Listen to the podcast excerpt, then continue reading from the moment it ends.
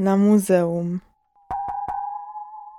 Audycja realizowana wspólnie z Muzeum Śląskim w Katowicach. Kobieto, boski diable.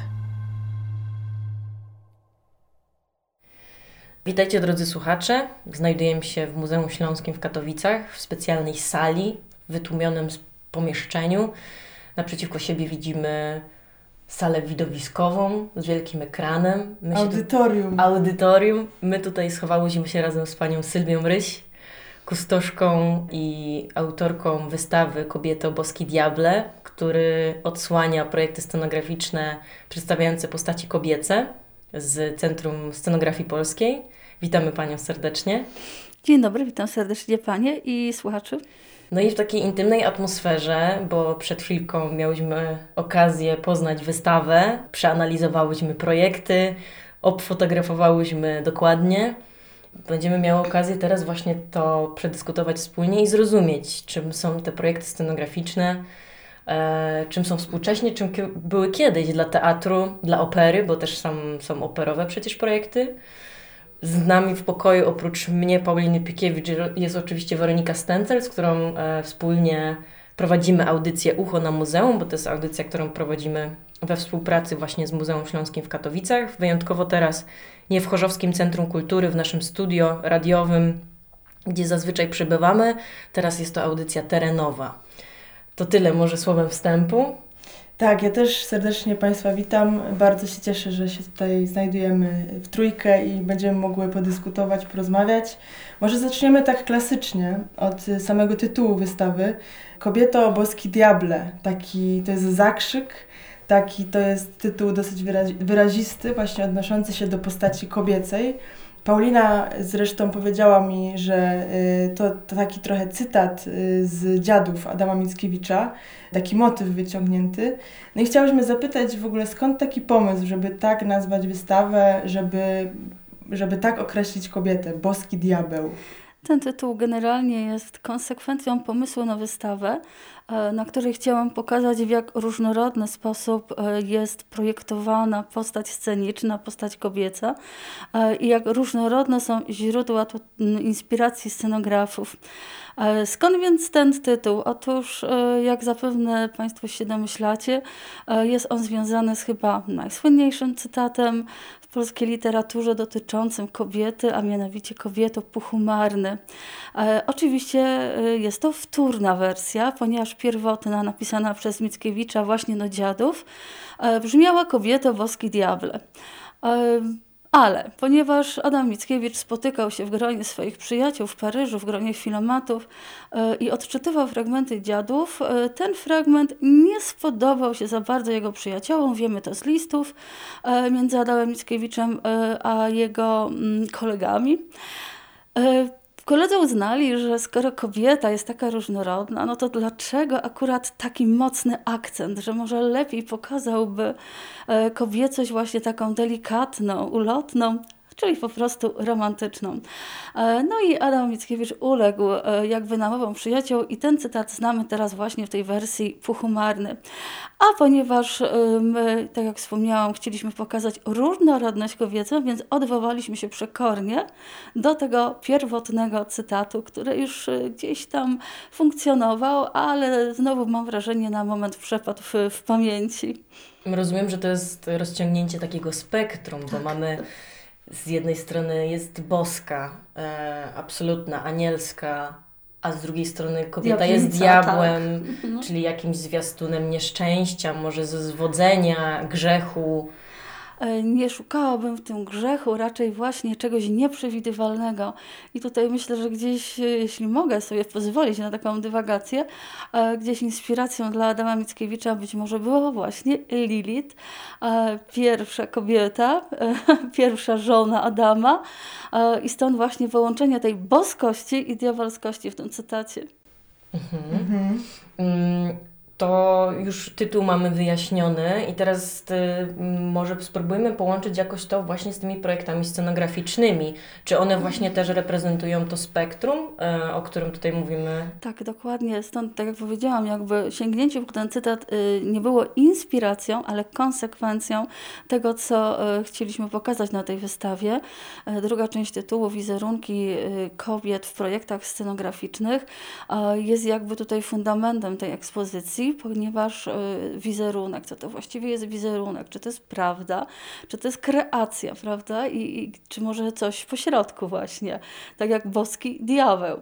W związku z tym ten tytuł jest bardzo na swój sposób przewrotny, a jednocześnie bardzo y, tak punktuje e, istotę tej ekspozycji.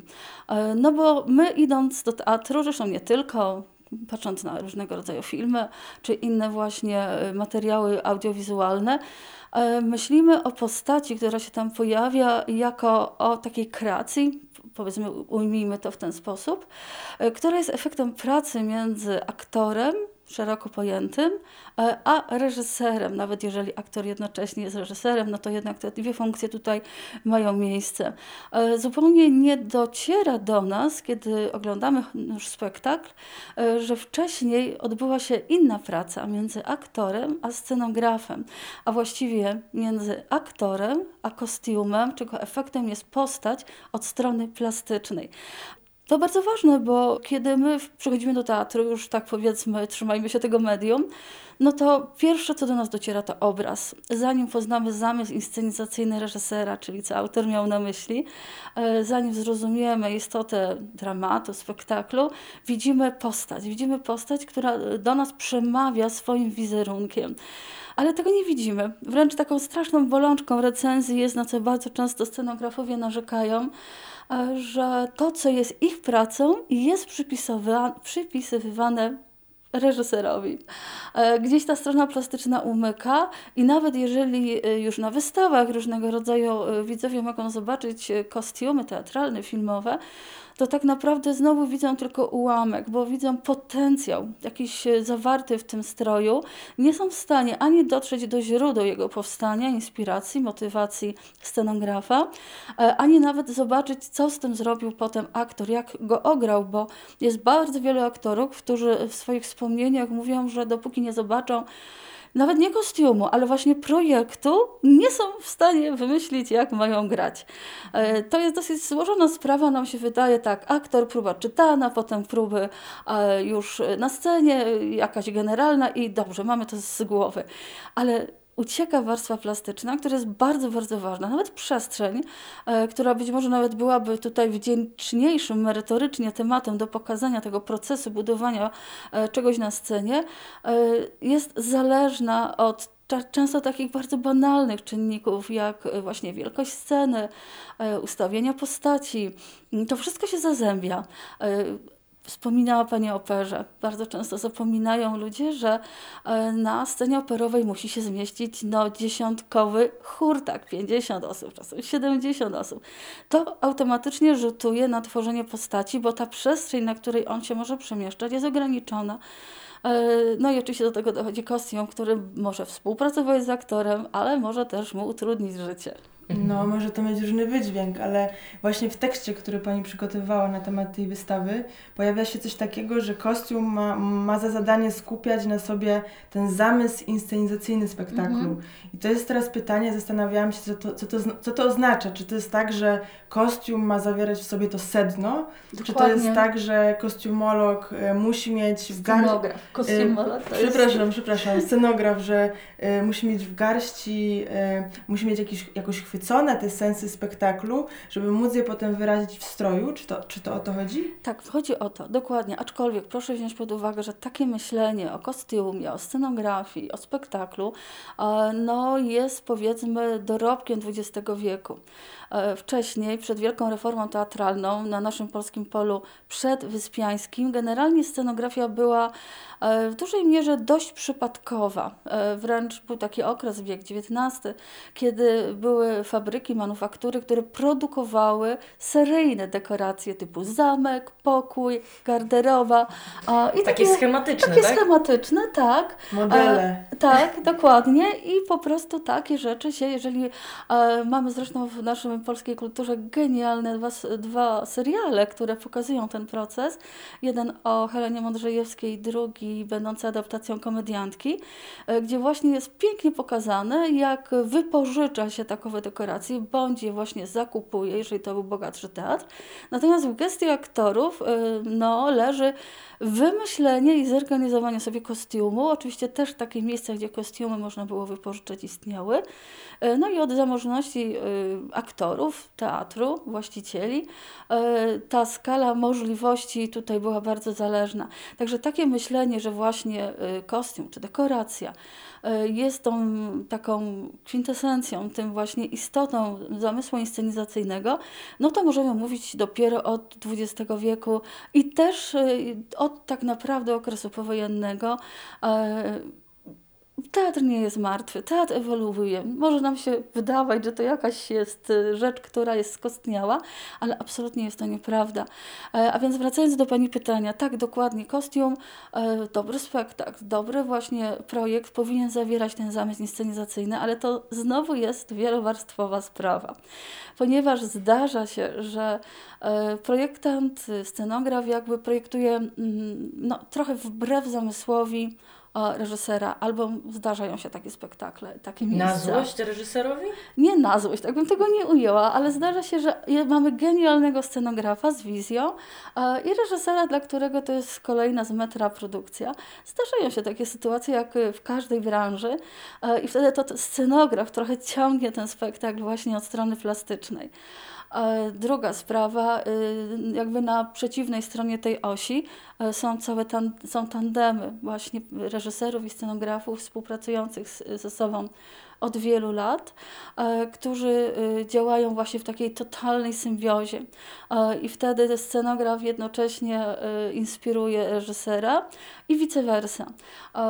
Była taka sytuacja we wrocławskim Teatru Lalek, mm, to kiedy powstawała tam mała scena dla dorosłych, że właśnie projekty pani scenograf Jadwigi Mydlarskiej-Kowal były inspiracją dla reżysera, ale czy może trafniej byłoby powiedzieć dla pana pana Wiesława Hejno, trafnie mm, powinnam powiedzieć, że były dokładnym odbiciem tego, co on myślał, że potrzebuje, o czym mówił, ale nie potrafił tego y, powiedzieć tak, żeby ona po prostu mogła to narysować, bo często tak myślimy, tak, reżyser mówi, scenograf rysuje, zgodnie z tym, jakie on ma, brzydko mówiąc, zapotrzebowanie. To wcale tak nie wygląda. E, I to właśnie jej rysunki inspirowały potem, e, jak ten spektakl dalej będzie e, prowadzony i jak będzie rozwijany. Także tak, dobrze zaprojektowany spektakl od strony kostiumu, od strony dekoracji ma być właśnie odbiciem tego zamysłu inscenizacyjnego, ale od współpracy między scenografem fotografem a reżyserem zależy, e, jak ta wizja wybrzmi e, i jakie właśnie przyniesie efekty. No, na pewno to jest duża odpowiedzialność nakładana na scenografa, scenografkę, że e, musi zbudować świat, który będzie bardzo sugestywny. E, nie tylko poprzez scenografię, która będzie wystawiana na scenie, ale po właśnie w tym stroju, że no, spektakl może trwać, nie wiem, półtorej godziny, czasami dłużej, ale przez ten właśnie skrócony czas musi przekazać widzowi bardzo dużo informacji, informacji na temat tak. tego, jaka to jest postać, jaki ma charakter, y, w jakim jest wieku, y, jak bardzo jest, nie wiem, wyemancypowana. Kim jest. Kim jest w ogóle, mhm. tak? Więc to, to, się, to jest też wyzwanie na pewno ciekawe, że, że musi w tym materiale y, scenograficznym zawrzeć te informacje. No i widzi Pani, Pani właśnie się posługuje stereotypem, ponieważ e, takie myślenie o kostiumie to jest właśnie XIX wiek, e, czyli tak zwane zawieranie w stroju informacji. E, w tej chwili o scenog scenografii chodzi o coś o wiele więcej. E, ta informacja stała się drugorzędna.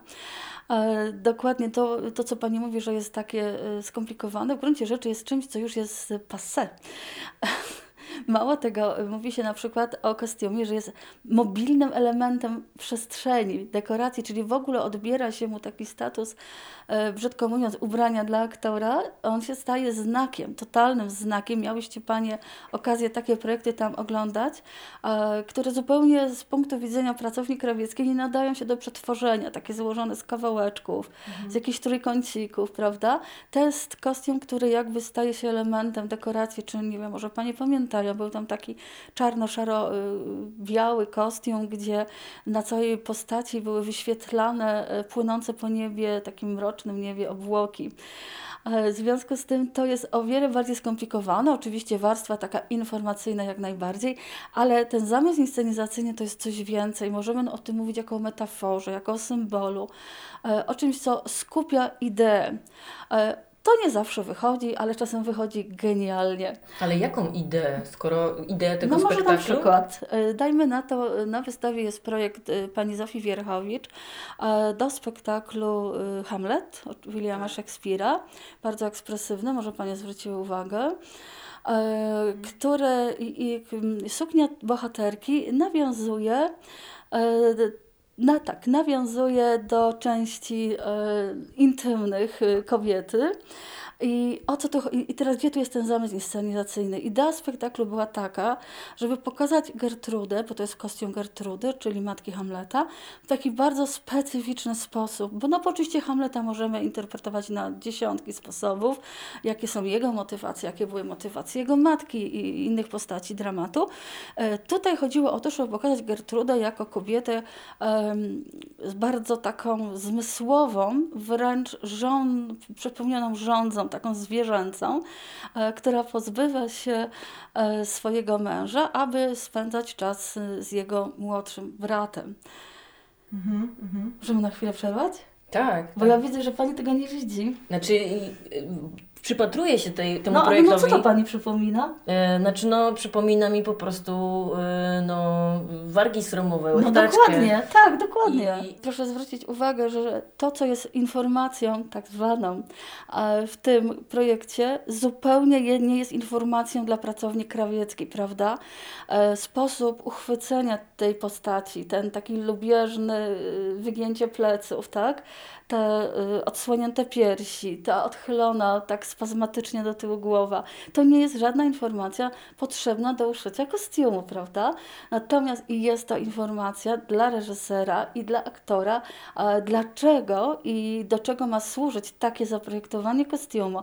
Zresztą w przypadku y, Zofii Wierchowicz sytuacja jest dosyć szczególna, ponieważ ona właśnie nie tylko przy tych wszystkich szekspirowskich y, wystawieniach współpracowała z jednym reżyserem, ale sama przez wiele wiele, lat pracowała nad własną wizją teatru szekspirowskiego,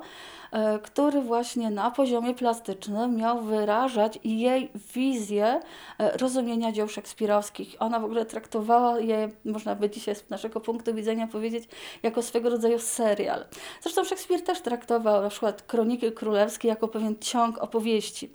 E, I ona na przykład projektując pewne kostiumy, przekładała je ze spektaklu na spektakl, tak jakby ta postać przechodziła z jednego odcinka na odcinek.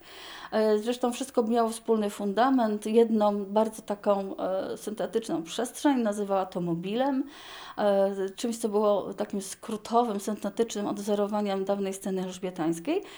No a wszystkie projekty kostiumów damskich, męskich też odzwierciedlały pewne jej myślenie o kobietach uwięzionych w stroju, czyli właśnie w konwenansie, i mężczyznach uwięzionych w, w ciele. E, czyli też swego rodzaju konwenansie, ale powiedzmy mającym bardziej biologiczne uzasadnienie. Także e, to jest bardzo złożony proces, e, zarówno praca reżysera, jak i aktora ze scenografem. No a tak jak powiedziałam, my idąc do teatru dostrzegamy rolę i całej tej pracy i tego wysiłku scenografa nie widać. E, no a przynajmniej tego na etapie właśnie projektu. Bo z uszyciem kostiumu też różnie bywa. E, są pracownie krawieckie, które są po prostu mistrzowskie, e, no ale też różnie to też bywało, szczególnie w czasach PRL-u, kiedy brakowało tkanin, brakowało detali, żeby potem ten kostium rzeczywiście był uszyty tak, jak scenograf to sobie wymyślił. A zatem, jak Panie widzą, jest to wielowarstwowy tort, a ta wystawa, którą Panie obejrzały, właśnie pokazuje różne podejścia do tworzenia scenografii. Każdy z filarów, które miały Pani okazję obejrzeć, zawiera pewną odrębną historię, mającą mm, korzenie właśnie w pewnym pomyśle na to, jak robimy kostium i dlaczego właśnie tak, a nie inaczej. Mhm. Ja mam takie pytanie odnośnie właśnie kostiumu. Czy, czy zna Pani spektakle, czy jak też Pani o tym myśli? Czy kostium może być w ogóle osobną postacią?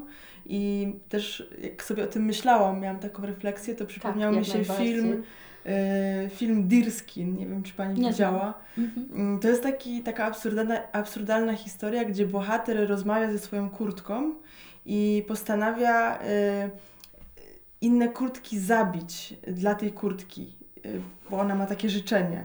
Więc y, to jest taki trochę mm, no, makabryczny obraz, nie? Y, jakiś taki absurdalny, że rzecz każe człowiekowi coś zrobić. Też oczywiście to jest refleksja nad, nad tym, na ile ta kurtka faktycznie jest żywa, a na ile to jest wytwór wyobraźni bohatera i tak dalej. No ale to mi tak przyszło do głowy skojarzeniowo. Nie, bardzo dobre skojarzenie, ponieważ rzeczywiście to jest to, co ja mówiłam o znakowości, że kostium może istnieć e, jakby no, nie odważę się powiedzieć odrębnie od, e, zupełnie od postaci, ale jest w jakiś sposób niezależny. I tu sięgamy korzeni tego problemu, którym jest teatr lalkowy. E, ponieważ przemiany w teatrze lalkowym, które miały miejsce, no powiedzmy od lat 60. XX wieku, sprawiły, że E, nie tylko lalka e, w rozumieniu lalki przestała być e, tą kukiełką czy pacynką, a stała się właśnie ożywionym przedmiotem, tak jak Pani powiedziała, ale również relacja między aktorem mm, a lalką jakimkolwiek tego rozumieniu, przestała być relacją pomiędzy martwym przedmiotem a animatorem i stała się właśnie relacją pomiędzy dwoma ożywionymi bytami. Oczywiście podejścia do tego również były różne, niemniej jednak e, to, co gdzieś umyka masowej kulturze, e, to właśnie teatr lalkowy jest najbardziej w skali świata nowatorskim teatrem. A czy zna Pani przypadki na przykład, że aktor ubierał kostium i w ogóle zmieniał koncepcję na zachowanie postaci, że ten kostium tak mocno tak, wpływał tak, na niego, że to już nie była ta postać w ogóle z prób, nie? że ona się stawała to znaczy się tak.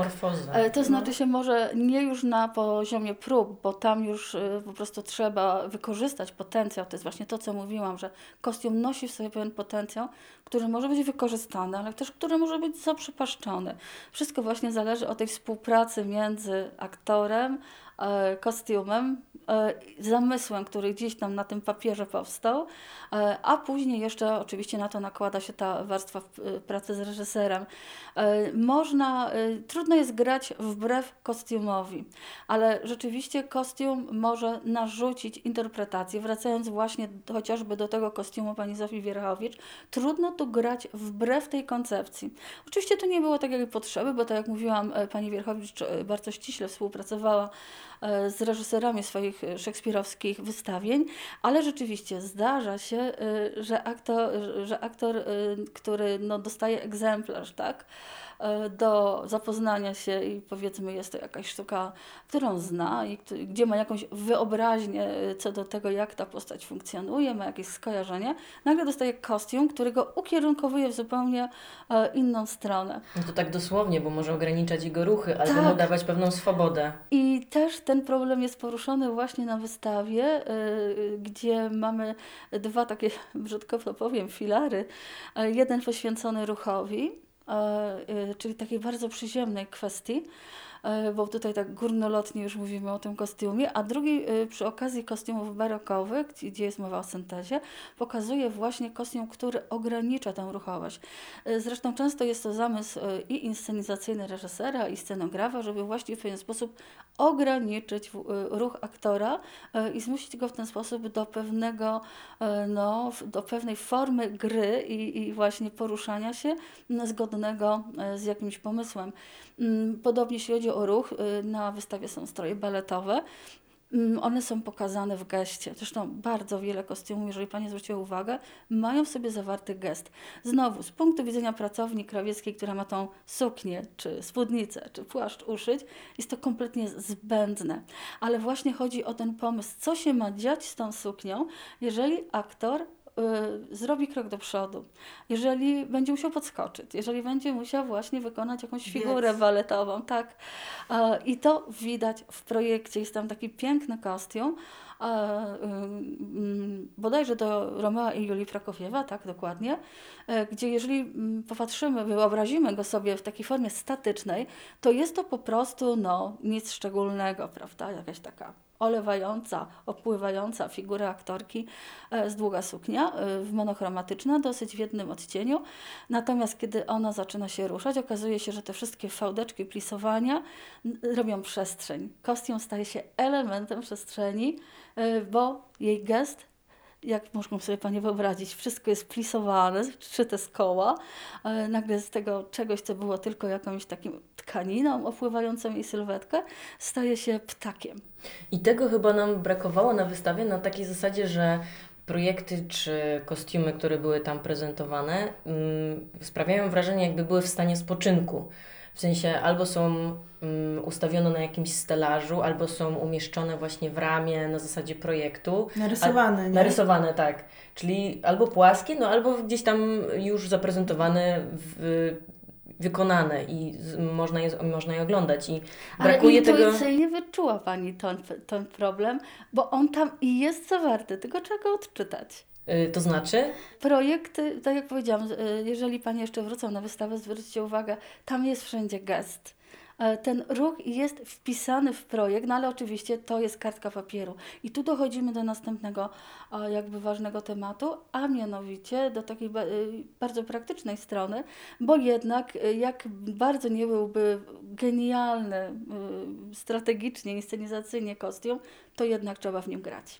Trzeba jednak się w nim poruszać, trzeba y, no, uszyć go na konkretnego aktora. E, No, w, literatura pełna jest wspomnień aktorów, którzy e, no, jakoś, a, a to nie, zmieś, nie mieszczą się w kostium, prawda?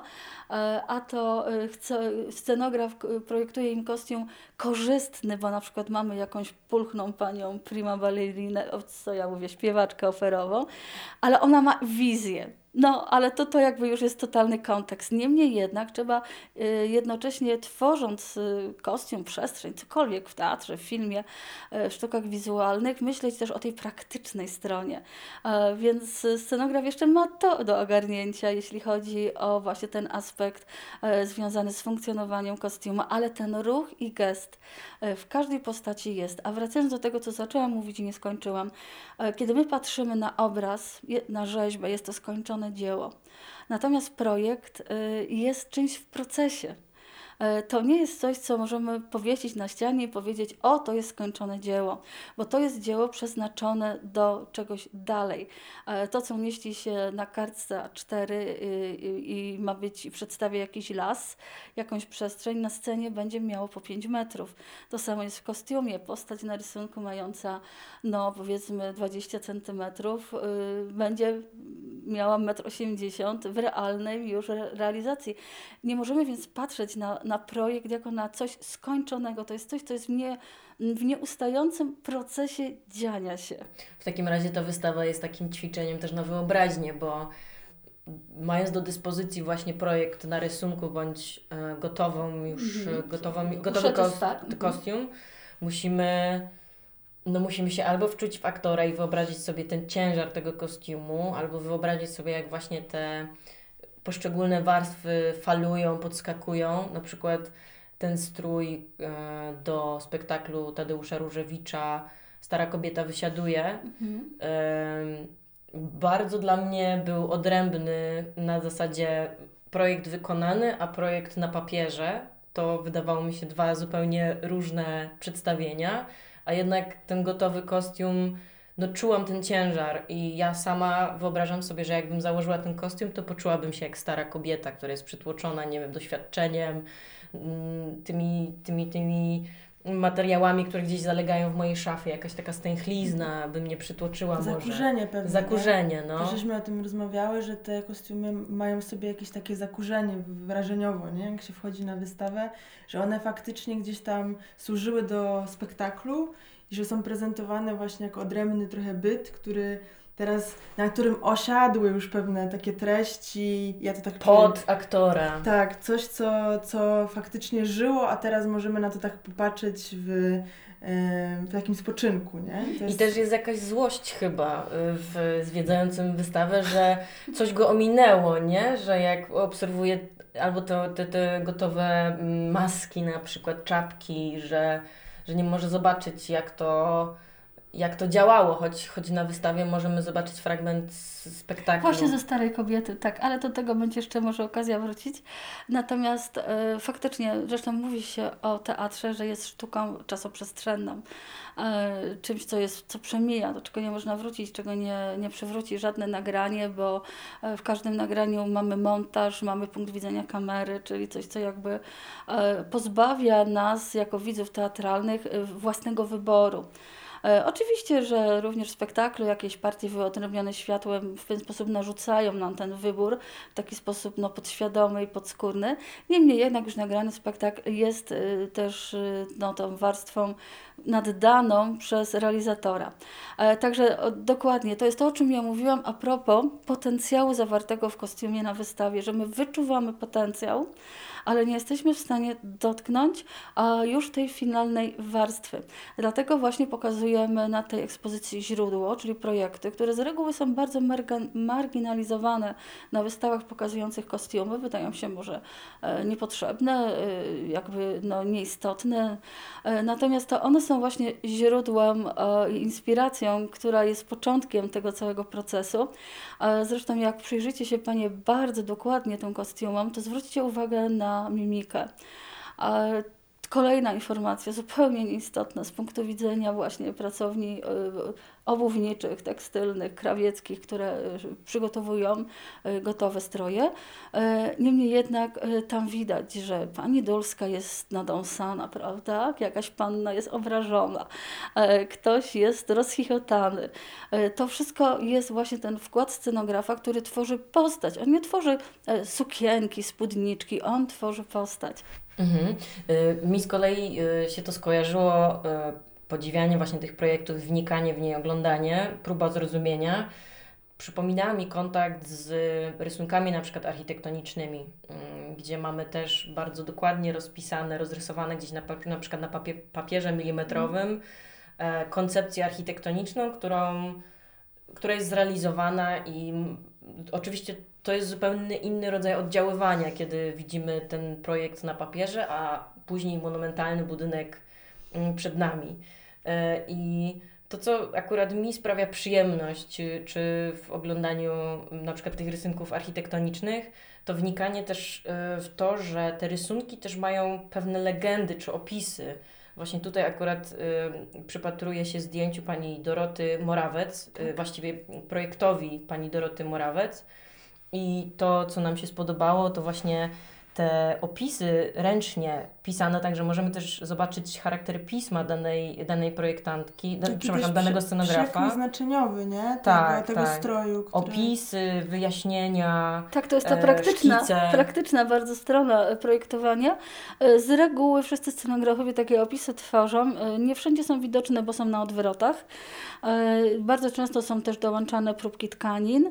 Mm, tak. Tutaj właśnie scenografowie no, jakby przekazują pewne sugestie dotyczące faktury, dotyczące koloru, dotyczące połączeń, e, jak coś ma być e, ze sobą związane, że na przykład nie ma być zszyte, tylko e, łączone na sznurkami. To wszystko niekoniecznie widać na projekcie, wtedy scenografowie to dopisują, ale jest też ogromne grono scenografów, które nie robi tego, tylko właśnie współpracuje z pracowniami krawieckimi na co dzień i osobiście e, bierze udział w tym procesie, nadzoruje ten proces, maluje kostiumy na przykład, naszywa aplikacje, przykleja aplikacje. E, także znowu musiałabym powiedzieć, że to jest wiele warstw, e, które są związane z tą pracą.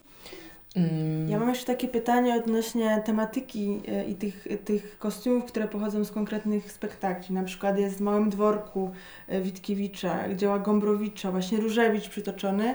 E, czy nie myślała Pani, żeby dołożyć tam jakieś też takie jakieś bardziej współczesne przykłady tych kostiumów z innych spektakli, z takich autorów nie klasyków, tylko już bardziej aktualnych, współczesnych, z którymi właśnie się możemy spotkać, którzy pracują nad nowymi projektami całkiem, żeby właśnie zrobić taki przekrój, bo w pewnym momencie y, tam czas staje, nie? Na tej wystawie. 2006 chyba jest ostatni projekt, tak? Dokładnie, Barbarek, ale tak. y, to wynika z tego, że y, praca współczesna praca scenografa jest już troszeczkę inna. Bardzo niewielu scenografów tworzy y, pełny serwis projektowy, w sensie na papierze.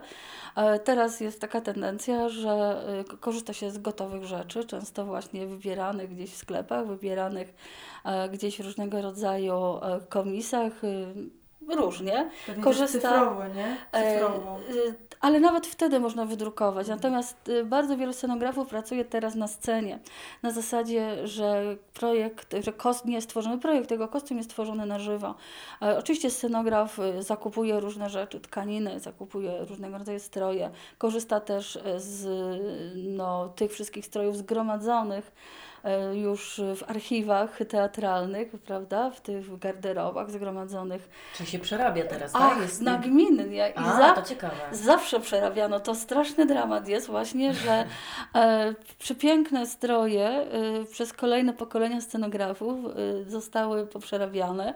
Zbezczeszczone. e, Strasznie, to jest straszny dramat. Naprawdę są scenografowie, którzy tak boją się tego procederu, że zwier- zawierają co, co im ba- bardziej bliskie im sercu kostiumy i przechowują we własnych pracowniach, już prywatnych, y, czy właśnie w mieszkaniach, żeby właśnie uchronić je przed kolejnym scenografem, który idzie z nożyczkami e, do magazynów e, i tu sobie odetnie koronkę, tu sobie coś innego weźmie. Ale przepraszam, to nie ma żadnych praw autorskich? Takich... E, No, to jest, prawo autorskie generalnie jest skomplikowaną sprawą, natomiast jeśli chodzi o gotowe stroje, one są własnością teatru. E, Projekt owszem jest własnością, jest autorskim dziełem e, manualnym e, scenografa, natomiast już kostium jest własnością teatru. No więc tutaj mm, jest taki problem, zresztą on zawsze istniał, bo tak jak wspomniałam, w czasach PRL-u, kiedy brakowało tkanin, brakowało dodatków, brakowało różnego rodzaju paciorków, e, no to po prostu przerabiały się stare stroje, korzystało z dawnych tkanin. Także e, to, co e, ma tą taką bardzo, może wręcz patetyczną warstwę związaną ze znaczeniem, z sensem, z pracą reżysera, scenografa i aktora, gdzieś tam już potem na zapleczu prze- przeradza się właśnie tą prozę życia. Łącznie tak jak z tym, że y, co wspominałam, że też wielkość sceny, y, ilość dekoracji ma też wpływ na to, y, jak możemy sobie tutaj, brzydko mówiąc, zaszaleć z kostiumem, bo są stroje, gdzie na przykład krynolina ma po dwa metry, prawda, czy nawet więcej. No po prostu zajmuje przestrzeń. Nie tylko jest strojem, ciężarem, tak jak Pani wspomniała, bardzo konkretnym, ale jest też elementem zajmującym przestrzeń. Mm, No, myślę, że też dla, mm, dla wielu ludzi, którzy nie są aktorami, nie występują na, na deskach teatru, na pewno pociągająca jest wizyta w takich Magazyny. magazynach właśnie kostiumów. Zresztą chyba teatry są otwarte na to, że można wypożyczyć kostiumy. Tak, teraz jest to możliwe, kiedyś nie. E, Rzeczywiście teraz teatry zarabiają dodatkowo na wypożyczaniu kostiumów, e, więc teraz można zanurzyć się, wręcz zanurkować e, w tym wszystkich cudownych rzeczach, które są przechowywane w magazynach. No ale to też chyba się łączy z tym, że jednak my sami, y, pomimo tego, że nas może na co dzień nie stylizują scenografowie, e, czy styliści, e, którzy by decydowali o naszym wizerunku modowym, to jednak sami jako y, ludzie lubimy się stylizować, lubimy się Dokładnie. przebierać, lubimy tworzyć swój własny styl. E, I to chyba wcale nie jest tak, nie odbiega znaczeniowo od tego, czym jest kostium dla aktora chyba. Nie odbiega, nawet nagość jest kostiumem, ponieważ ma pewien przekaz. A więc nawet jak aktor nie ma nic na sobie, czy my w życiu prywatnym my jesteśmy w takich okolicznościach, to y, dajemy pewien sygnał naszemu otoczeniu. A, także ma Pani słuszność. Dokładnie y, to, w jaki sposób wyrażamy siebie poprzez to, co na sobie nosimy, jest kreacją, jest świadomym działaniem. Nikt nie zamyka oczu, nie wyciąga ręki do szafy i nie maca coś na, tak, na ślepo i wyciąga pierwsze z brzegu, chociaż jest to jakiś pomysł również. Ale ponieważ jest to pomysł, więc już to jest jakaś autokreacja, prawda? Czyli nie uciekniemy od kreowania samych siebie. Nawet jeżeli właśnie mamy taką ideę, że wybieramy na ślepo, no to gdzieś u źródeł tego pomysłu y, jest właśnie y, wybór. A jak już jest wybór, to już jest kreacja. Mhm. Ja sobie tak teraz trochę zaczęłam fantazjować, że na przykład y, gdyby chodzić do teatru na ulubiony spektakl i być zachwyconym jakimś kostiumem i mieć możliwość go wypożyczyć, to tak naprawdę to też y, sprzyja y, no, kreowaniu jakiejś takiej e, łudy w życiu, na przykład, że ja staję się tą postacią moją ulubioną, nie? Jeżeli ktoś na przykład mm, uwielbia jakąś postać e, w teatrze, ma środki, żeby sobie wypożyczyć e, ten kostium, no to można naprawdę różne rzeczy e, szalone zrobić, też tak sobie myślę, a tak naprawdę się nie słyszałam historii, żeby tak. ktoś Ale tego... to się dzieje bardzo często, a może bardziej w stosunku do postaci w grach, czy postaci tak, filmowych. cosplayerzy, cosplayerzy, dokładnie. dokładnie. Także osoby się wręcz przeobrażają na poziomie operacji plastycznych, żeby upodobnić się do ulubionych bohaterów filmowych czy z gier.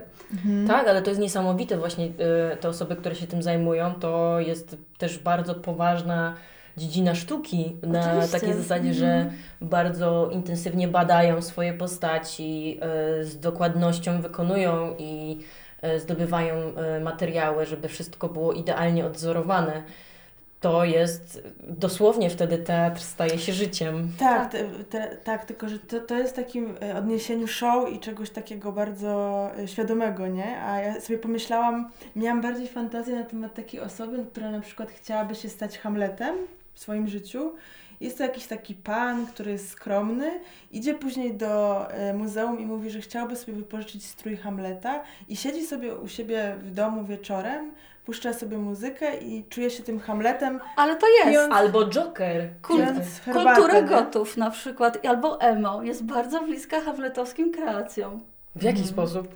No tak, y, poprzez, jeżeli Hamleta będziemy odczytywać przez y, czerń, y, pewnego rodzaju patos, depresyjność, emocjonalność, y, niezgodę na świat, niezgodę na życie, to możemy właśnie pójść w tę stronę, więc y, absolutnie można w sobie wykreować na podstawie nie tylko postaci filmowej, y, czy właśnie z postaci z gier, ale również na, postaci, na podstawie postaci dramatów, czy no, konsekwentnie spektaklu, pewną postawę życiową, która się przekłada na wizerunek, bo tak naprawdę ten wizerunek jest konsekwencją postawy życiowej, nie na odwrót. Tak jak mówiłam o, o, o kostiumie, tak? jeżeli wymyślamy sobie, że ten Hamlet wcale nie będzie e, nostalgiczny, wcale nie będzie wiecznie smutny i tak dalej, tylko będzie właśnie osobą, która chytrze rozgrywa e, jak pionki na szachownicy ludzi ze swojego otoczenia, to wtedy ten kostium nie będzie, jak często jest pokazywany w takich e, romantycznych anturażach, tylko właśnie no, może będzie właśnie wzorowany na jakimś e, ruchu subkulturowym, dajmy na to, mógłby być wtedy. A teraz rzeczywiście zdaję sobie sprawę z tego, że temat kostiumu w ogóle w naszym życiu jest bardzo istotny, bo tak. przecież niesamowicie popularne teraz filmy z superbohaterami, to każdy z nich przecież ubiera kostium. Do, ten, I przeobraża się. I przeobraża prawda? się, otrzymuje jakąś super siłę, która mu towarzyszy i ten kostium jest tego symbolem, nie? I Wyrażają po tak, prostu. Tak, tak. I ten kostium jest wszechobecny tak właściwie. Tak, dokładnie. Ta kreatywność jest na każdym poziomie naszego życia. My najbardziej dostrzegamy tą, która jest najbardziej zewnętrzna, czyli bo ten świat teatru jest dla nas najbardziej sztuczny, e, no bo na iluś tam metrach kwadratowych desek musimy się umówić, że wierzymy, że to jest las, że wierzymy, że to jest morze, że to jest mieszkanie. Mhm. Natomiast kiedy oglądamy filmy, wchodzimy w gry, szczególnie te z gatunku first person, czyli takie, które nas bardzo identyfikują z postacią, e, ta granica coraz to bardziej się zaciera. No a we własnym życiu wydaje nam się to tak naturalne i oczywiste, że w ogóle tego nie wartościujemy. Ja chciałam jeszcze powrócić do tematu kobiet, w ogóle postaci kobiecej, że dlaczego właściwie ta y, wystawa skupia się na kobietach i chciałam też podpytać o y, problemy takie, poruszyła to też Pani w tekście kuratorskim, y, problemy jakieś takie obyczajowe związane z kostiumem. Jakby Pani mogła coś o tym opowiedzieć krótko. E, taka bardzo praktyczna strona tematu. E, powiedzmy, że ta reprezentacja kostiumów kobiecych e, w naszych zbiorach jest na tyle liczna, że mogłam pokazać wszystkie te aspekty, które chciałam, czyli e, kostium mający korzenie, nie wiem, w stylizacji, w syntezie właśnie, w tworzeniu znaków, w tworzeniu postaci, więc było to e, merytorycznie e, uzasadnione. Druga sprawa, że jest to bardzo wdzięczna materia, która właśnie sięga korzeniami do historii teatru, ponieważ każdy kostium w mniejszym lub większym stopniu gdzieś zahacza o dawne konwencje historyczne. No oczywiście, jeżeli mówimy o współczesnych sztukach, e, no to jakby to wszystko jest tożsame, ale kiedyś e, dramaty szekspirowskie dla jemu współczesnych ludzi też były sztukami e, zupełnie aktualnymi, prawda? Więc za ileś lat znowu ten ten przekaz, który jest, tak jak Pani mówiła o sztukach współczesnych, o twórcach współczesnych, stanie się przekazem historycznym, objętym jakąś konwencją, e, która obowiązywała w danym, tym razem naszym XXI wieku. E, I tak było na całej historii teatru, od antyku do współczesności. To się oczywiście zmieniało, ale rzeczywiście te wątki związane e, z kobietami były jakby szczególne. W teatrze antycznym oczywiście nie wolno było kobietom występować na scenie, więc wszystkie role grali mężczyźni.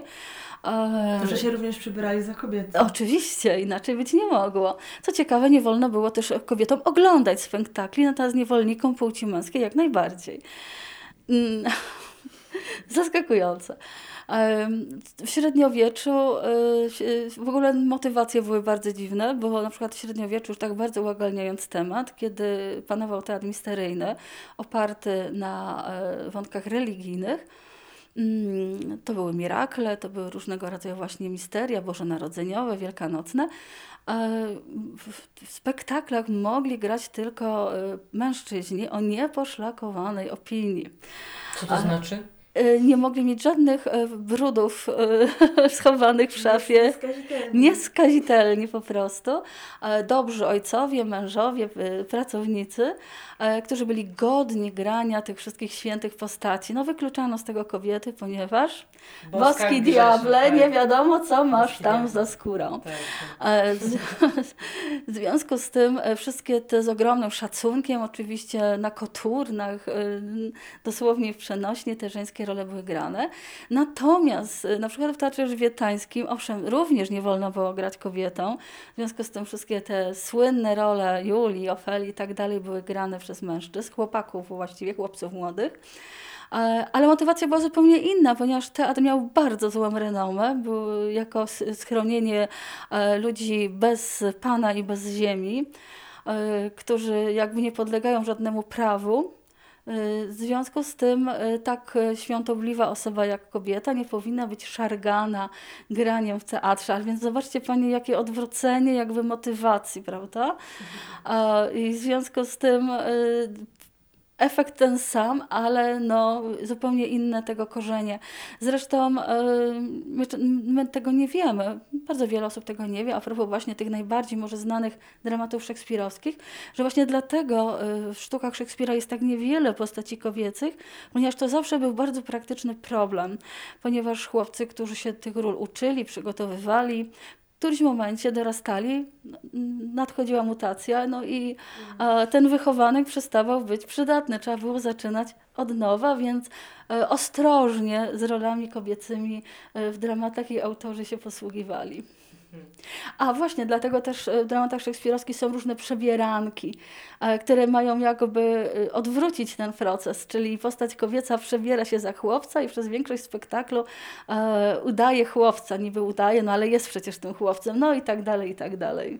Ja chciałabym przytoczyć jeszcze jeden projekt kostiumu Ewy Nachlik, bo mówimy o tym, jak te projekty może przełamują konwenanse, tak, o tym warto powiedzieć. Tak. tak, ja o tym zapomniałam, a to bardzo ważne, bo zaczęłam mówić o konwencjach teatralnych yy, i oczywiście nikt już w tej chwili nie odwołuje się e, w 100% do tych yy, dawnych, nazwijmy to, strojów i pomysłów na, na kostium z dawnych epok. I stąd właśnie te podziały na grupy na wystawie, ponieważ jeżeli nawet sięgamy do stroju historycznego, to jest on stylizowany albo jest zrobiona na jego podstawie pewna synteza, prawda? Więc Więc to jest bardzo ważne, żeby to wybrzmiało, że to nie jest tak, że my odwzorowujemy coś, ale że właśnie wykorzystujemy to jako element, który jest dekonstruowany, tak jak właśnie pani e, mówiła, który jest właśnie e, czasem wręcz przewracany, e, który jest gdzieś właśnie tak potraktowany satyrycznie. E, mówimy wtedy o persyflażu. No właśnie tutaj chciałam e, właśnie porozmawiać e, o tym projekcie Ewy który wydaje mi się bardzo wyraźnie to przedstawia, bo ta kobiecość, która jest ukazywana w tych strojach na wystawie, głównie wydaje się być taką kobiecością przełomu XIX-XX, czy międzywojnia, czy trochę może później lat 50., 60. E, I właśnie bardzo ciekawie jest ukazywane to w tym projekcie, o którym wspomniałam, e, ze spektaklu Nierozpoznanego, czyli mm -hmm. jakiś taki projekt, który może nie został tak, zrealizowany. Nie, nie, wiemy, z którego spektaklu tak. ten projekt pochodzi. Artystka też nie potrafiła sobie przypomnieć. I to jest y, o tyle, wydaje mi się bardzo ciekawe z tego względu, że pokazuje bardzo silnie y, przełamanie pewnej mm -hmm. konwencji, czyli y, kobiety, kobiecy kostium, trochę przedzielony na pół, z jednej strony kobieta, która, mm, której włosy są zasłonięte, nosi okulary, taka dziewczę, dziewczęca twarz. Pensjonarka. E, pensjonaruszka, tak. Klasyczna pensjonarka. Proszę zobaczyć, tutaj jest ten boski diabeł jak nic. Skromne dziewczątko w skromnej sukience, okularki, gładko przy włosy. Proszę też zwrócić uwagę właśnie na wyraz twarzy prawda? Oczka zamknięte. Taki tak, wzrok, na mimika. Tak, wzrok spuszczony, znowu. Delikatne lico. Tak, czyli znowu scenograf sygnalizuje, jak widzi tą postać, prawda? To, to nie jest informacja dla pracowni krawieckiej. Kartka nawet. Tak, tak jest po prostu taka właśnie dziewczątko, ale właśnie pod, pod tym... spódnicą jest zupełnie co innego, tak? Jest kontrast, ale widać to dopiero, kiedy aktorka jakby tą e, odsłania medium, prawda? Czyli podnosi tą tą spódnicę i okazuje się, że I postrzegamy noga. podwiązki, kabaretki, e, całe e, wodospady falban różowych w dodatku. Tak. różowe. Mhm. Czyli mamy tutaj takie jakby e, postać jest zbudowana na e, opozycji, prawda? E, udawanej skromności, takiej właśnie delikatności, a pod spodem zupełnie coś innego, ognisty temperament. Tak, tak, tak. Odwrócenie, przewróce, prze, przewrotność taka właśnie w tym, tym kostiumie. Znaczy się zawiera tak naprawdę taki dualizm, nie? Osobowościowy też w tym. Ten Pytanie, czy dualizm osobowościowy, czy wynikający właśnie e, z norm społecznych, prawda? Bo tak. być może ta dziewczyna w tym spektaklu, nie wiemy jaki to spektakl, żeby móc to wyrokować, e, jest na zewnątrz właśnie dostosowana do sytuacji, do wymagań, do norm, ale kiedy ma taką możliwość, to właśnie odsłania tą drugą stronę swojej osobowości, która tu się wyraża właśnie bardzo dosłownie, drugą stronę sukni, prawda? To, co jest pod spodem, to, co jest ukryte.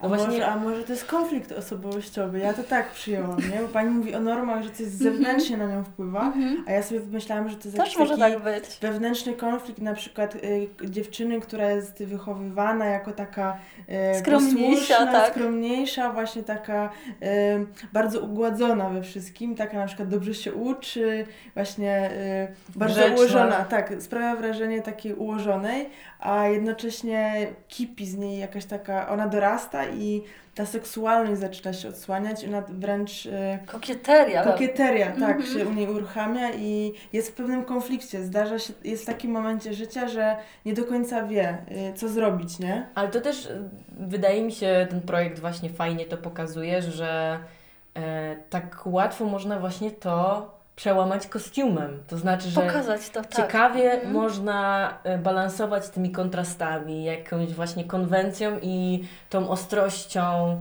e, naturalnością jakąś. Albo łagodnością. tak, ale to jest bardzo ciekawe, że ten kostium staje się takim narzędziem, który, poprzez który możemy wyrazić też pewien bunt, nie wiem, e, Pewne czy komentarz tak, ze, dokładnie, na, na nawet nie, tak, nie tylko zatrzymujemy się na informacji, prawda, tak. tak jak mówiłam, że to jest jakby ta taka warstwa, która jest tak oczywista, że już w ogóle mało istotna, e, ale też właśnie tak jak Pani powiedziała, możemy w tym momencie wejść w głębię jej charakteru, zastanowić się, co jest jej, co jest własne, co jest narzucone, co jest społeczne i możemy te warstwy mnożyć. To już wszystko zależy od naszych skojarzeń i od naszych życiowych doświadczeń doświadczeń, bo my siłą rzeczy interpretujemy kostium przez też swoje życiowe doświadczenia, prawda? Bo dla pewnych osób pewne rzeczy mogą być totalnie nieuchwytne. E, bywa tak. Dobrze, no dziękujemy bardzo za rozmowę. Y, aż jestem zadowolona, że ona mm, zabrnęła w tak inne rejony, niespodziewane dla nas chyba przed tą rozmową. Tak, no bardzo dziękujemy też za wytłumaczenie pewnych Tak. rzeczy w taki sposób dosyć bezpośredni, myślę jasny i klarowny, Tak, więc tak. to, to na pewno jest cenne. Na koniec może powiedzmy do 3 marca? E, Wystawa zaczyna do 3 kwietnia. Serdecznie wszystkich Państwa zapraszam i było mi bardzo miło e, przeprowadzić z Paniami tę rozmowę. Dziękujemy. Dziękuję. Dziękujemy. Ucho na muzeum. Audycja realizowana wspólnie z Muzeum Śląskim w Katowicach. Kobieto, boski diable.